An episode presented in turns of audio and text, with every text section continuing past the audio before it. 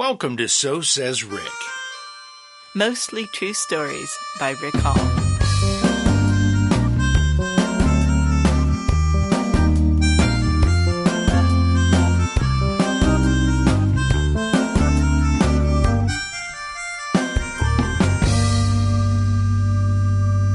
People. Welcome to the 10th episode of So Says Rick. Do-do-do-do. You know, as the show has grown, I'm thinking maybe we shouldn't have called it So Says Rick because it's your show as much as it is mine. I just blab a little more in the middle.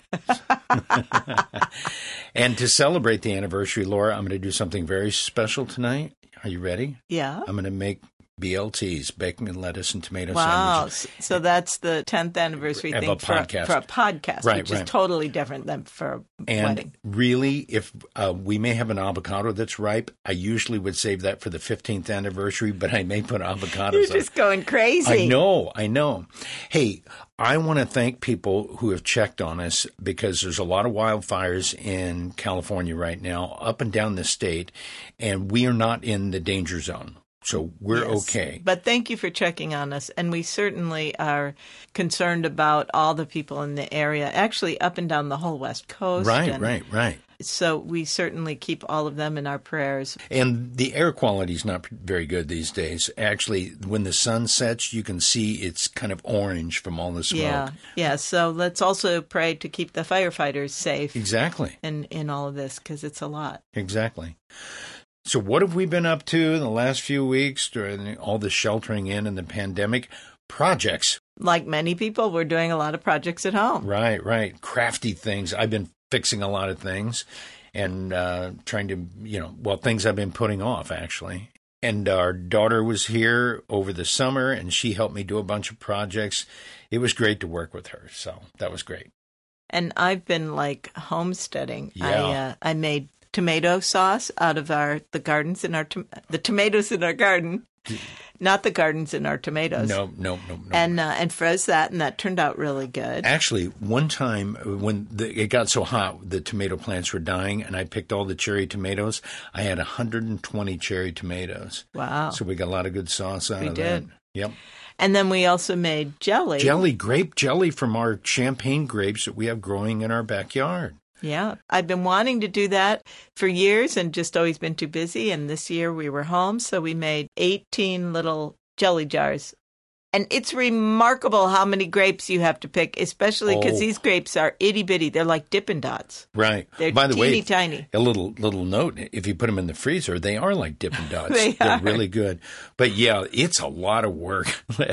Laura made two batches, and I didn't wasn't able to help with the first batch. And after that, she said, "If you want more jelly, you need to help." It's it's a lot of work, but it's really good, and it's not like the grape jelly you get at IHOP. Yeah, or it's really jam. right. Oh, that's true. That's true. It's really jam. Not translucent sugar water. with Uh, purple dye in it. right. No, it's real. It's a real deal. real. Yep, and Yeah. it's good. And then the other big, huge project that I finished was Here, I'll play a fanfare. that was supposed to be bum ba bum. that was lovely, Rick. Thank you. Rick's going to take piano lessons. During the pandemic, maybe I'll learn to play the piano.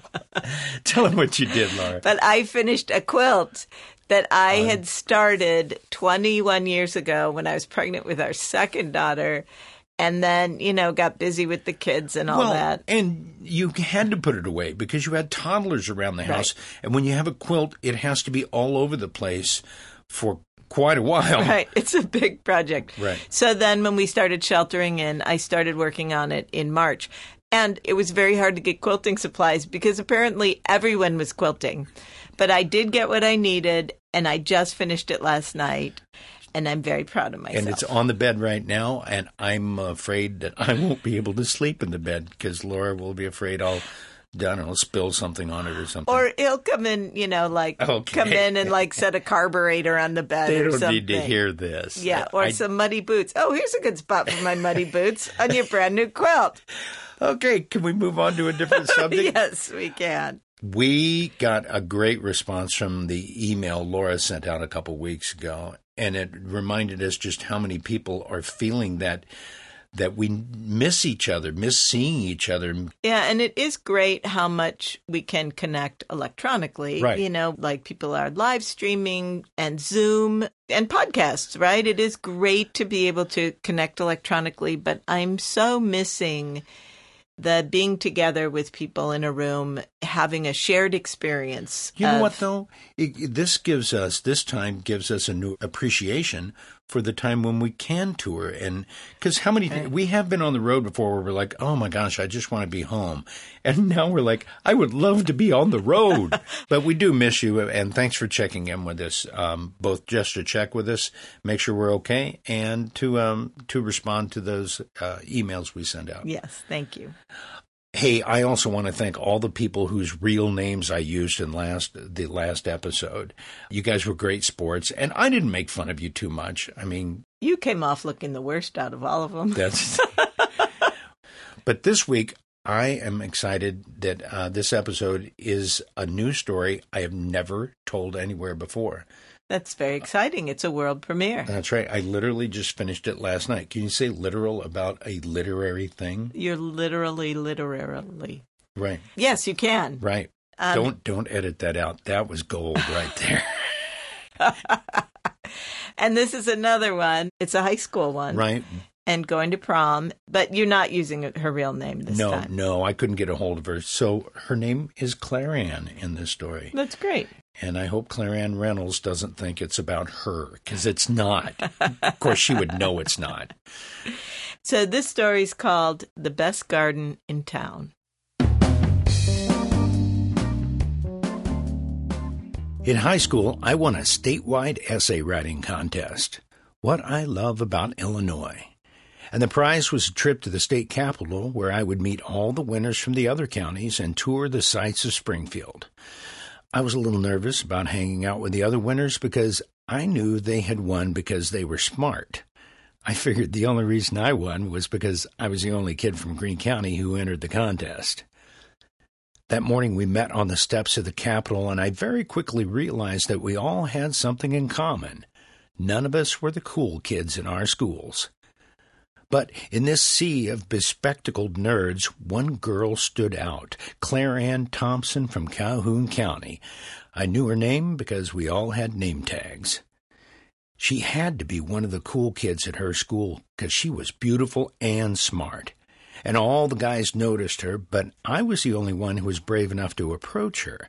I may not have been an intellectual, but I had social skills. I could talk to anybody.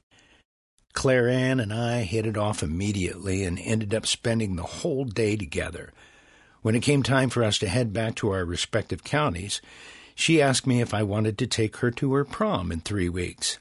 And I bravely said, Only if you'll go to my prom the week before yours. And just like that, I had a date to the prom. Two proms, in fact. That was a huge step for me. You see, at my school, I had plenty of girls who were friends, but no girlfriend. I knew if I walked into prom with Claire Ann as my date, I would immediately be elevated from nerd to cool guy. Calhoun County is just west of Greene County. It's not a long drive, but it takes a while because it's the sticks. It's on the west side of the Illinois River, and there's no bridge. You have to take the Kampsville ferry across. And if you miss the ferry, it can take almost 20 minutes for it to make a round trip. You've got to factor that into any visit to Calhoun County. The night of my prom, I drove to the river, caught the ferry, and followed Claire Ann's directions from the hard road to the gravel road up into the hills. Now, I grew up driving country roads, but this was the boonies, and after about 30 minutes of wandering around, I was lost. I came around a corner, and there was a dirt road that led to a house on top of a hill. It was starting to get dark, so I figured I would go ask for directions before it got any later. As I drove up the hill, I was impressed by the massive, well tended garden on both sides of the lane. It put my garden to shame. And as I got closer to the house, though, I could see that the garden was the only thing that was maintained around there. The house was just a shack with a rusty tin roof that had a little stovepipe sticking out of the top with a curl of smoke coming out of it. The yard had several abandoned cars in various states of decay and disrepair. The front porch had a couple of derelict washing machines on it. The barn to the left of the house was about to fall over. I wasn't sure I wanted to ask for directions here.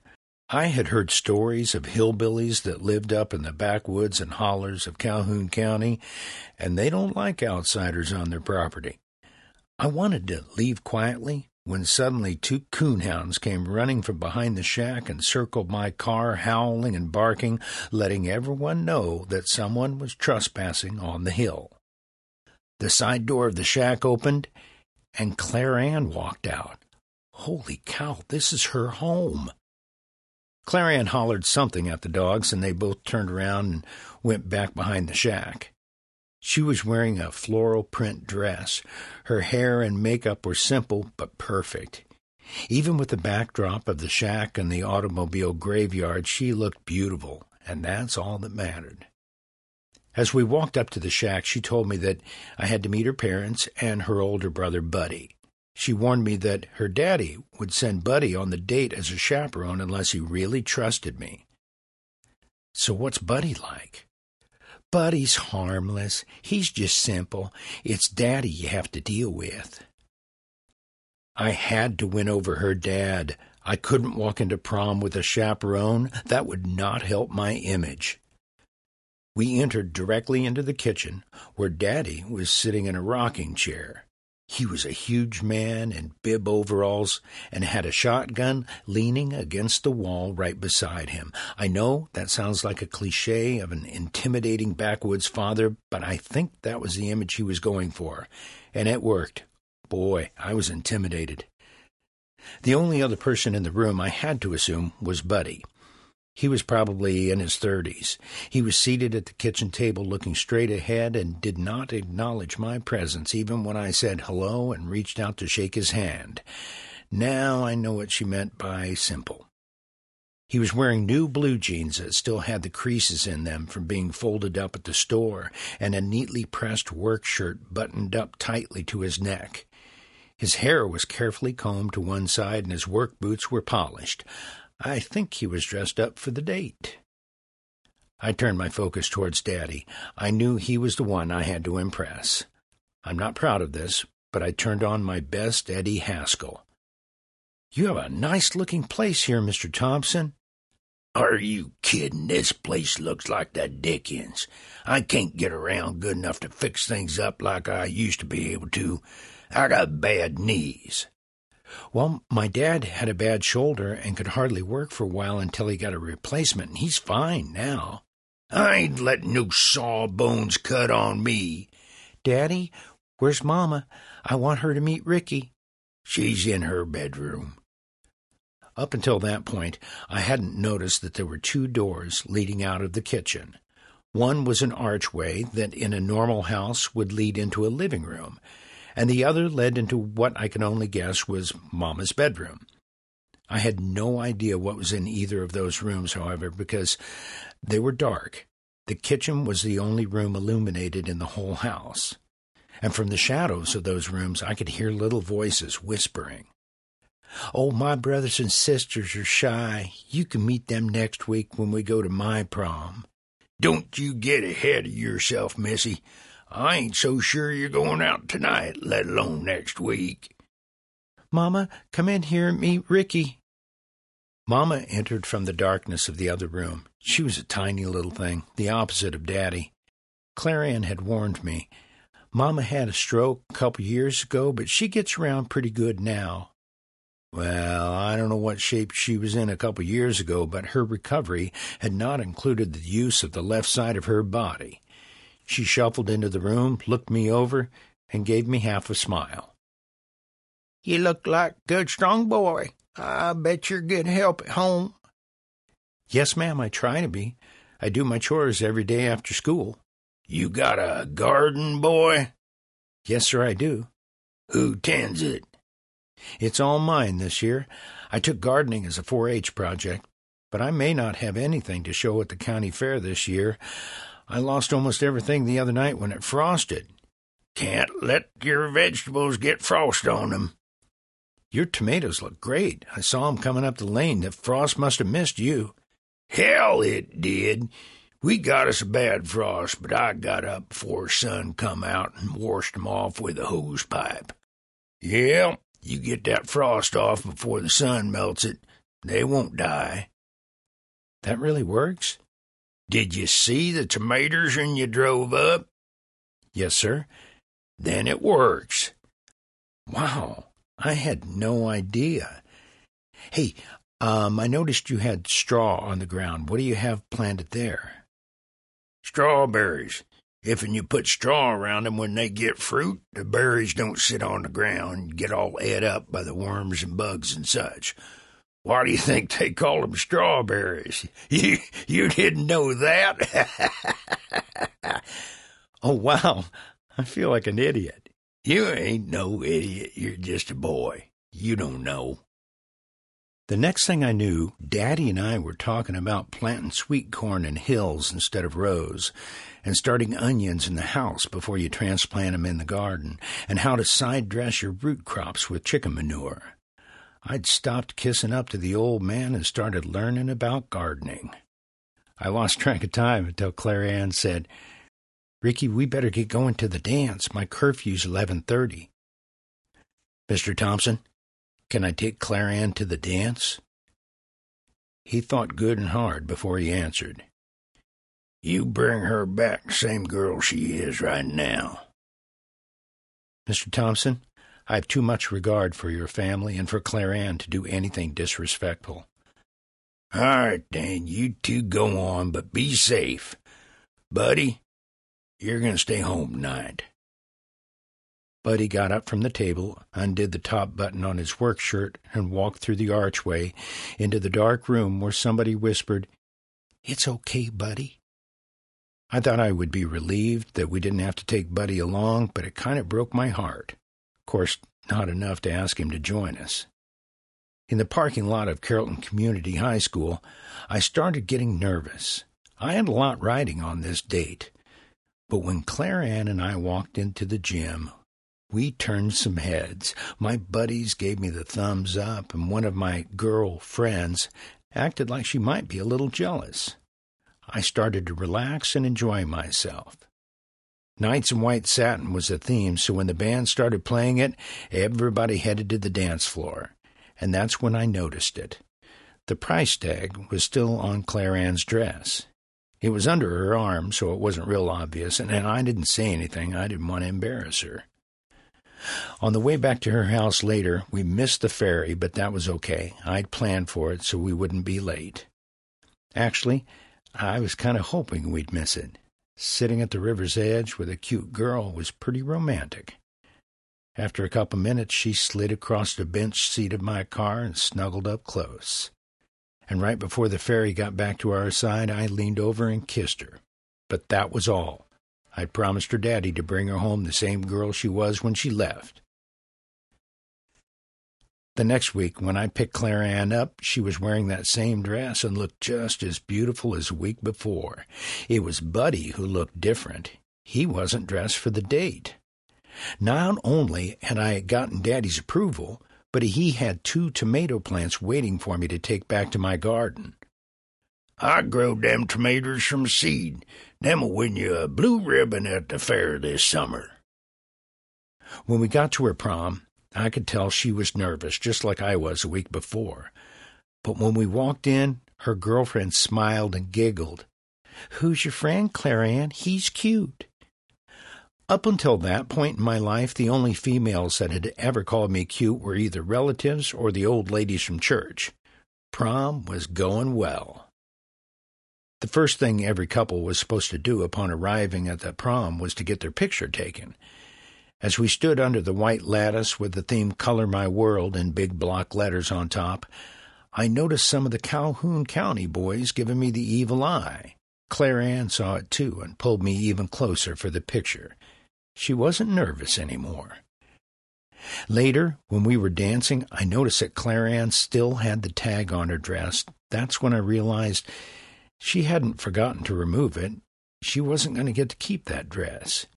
It was for prom and would have to be returned to the store the next week. Those were the only two dates Claire Ann and I had. I think we both needed the same thing from each other. We needed to walk into our respective high schools with a date, partly to show everyone else, but mostly for ourselves. We haven't kept in touch, so I don't know what's happened to Claire Ann, but I hope she was able to leave the shack behind and do something no one else in her family has done. When I think about her now, I like to imagine that she teaches creative writing at Lincoln Land Community College in Springfield. And when she goes shopping for clothes, she immediately takes them home and cuts off the tags. And behind her house, she has the best garden in Springfield.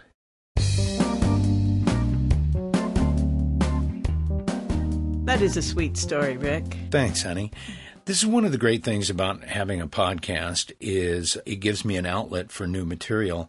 And I just finished writing that yesterday, and then I, I read it for you, and you gave me some notes. And so it's brand new. It's fresh. It's just it's like bread out of the wrapper, and it's still warm, right? Yes, Like that metaphor. that is a good metaphor. And thank you for your notes on it, Laura. By the way, I was working on this uh, several months ago with a group called Improv Co op, and that's a bunch of veteran improvisers that I work with who are also writers. And what we do is we have workshops where we bring in things we're writing on, and then the group improvises on them. Or in the case of my stories, I told them the version of the story, and they gave me some great notes that helped shape it into what you just heard. It's great to have feedback from people like that. And speaking of feedback, if you want to send an email and tell Rick how you're feeling about the story or any of your thoughts, where should they send it? Oh, you can go to therickhall.com and there's a place where you can leave a message for me. Man, that's great. That's a great way to do it. And also has the links to the podcast, which you don't need because you're already listening you're to listening. it. Wow, I'm really good at promotion, self promotion. right. Speaking of improv, Yes. we're going to do an online improv festival this fall, which is it's so interesting to figure out how to do improv online. It's it's a bold new world. So it's the Compass Improv Festival. We did it. We did it live in St. Louis. Yes, a couple few years times. ago. Yeah. Yeah, actually, a couple times. Right. Yeah. So we're going to be improvising with some of our friends from St. Louis. You go to compassimprov.org and then they've got the schedule up. Rick is going to do some storytelling on Saturday night, September 26th at 8:05. 805 on the dot. And then we're going to do some improv with our with our St. Louis friends on Sunday, September 27th at 8:10. They've got a very precise schedule. Right. But we're going to do some music improv over Zoom, and it's kind of cool.